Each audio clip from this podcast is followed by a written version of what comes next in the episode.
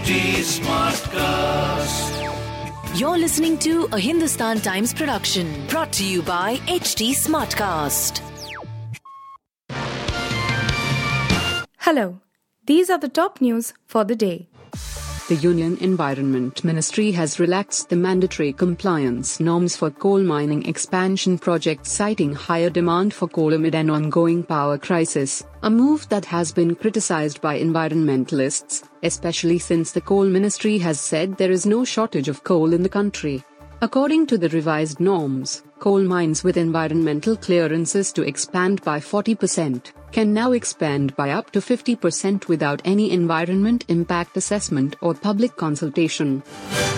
Indian citizens can take a third dose of their COVID 19 vaccine as soon as three months after second doses if they are set to fly abroad, the government announced on Thursday, reducing the gap for the so called precaution doses to allow international travelers to meet conditions imposed by several countries.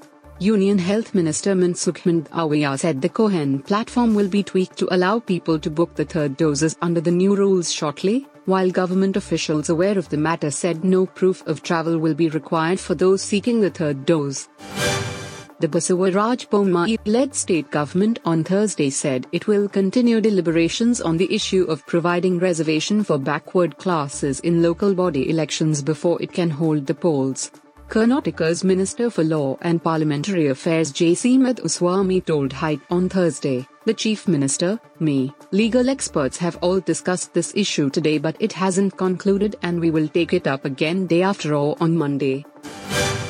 The southwest monsoon, which usually arrives in Kerala on June 1st, marking the onset of rains critical to Indian agriculture and the rural economy, will likely arrive slightly early over Kerala, and, based on its current progress, is a week ahead of schedule. It is already advancing towards South Andaman Sea and adjoining Southeast Bay of Bengal, and will reach these locations by May 15, the India Meteorological Department said in its forecast on Thursday.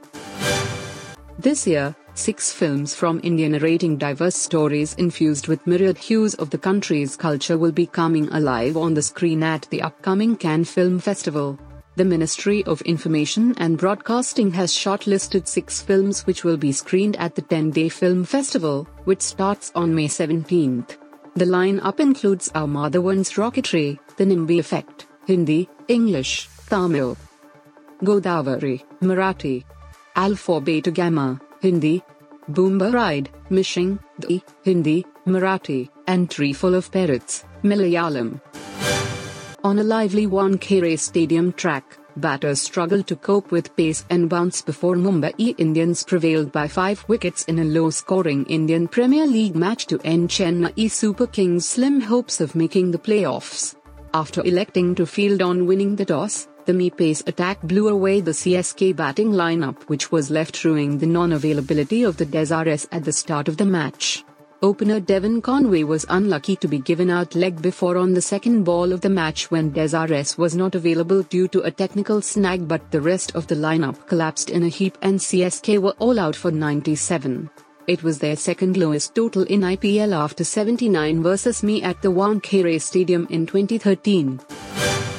You were listening to the HT Daily News Wrap, a beta production brought to you by HT Smartcast. Please give us feedback on Instagram, Twitter, and Facebook at HT Smartcast or via email to podcasts at hindustantimes.com. Until next time.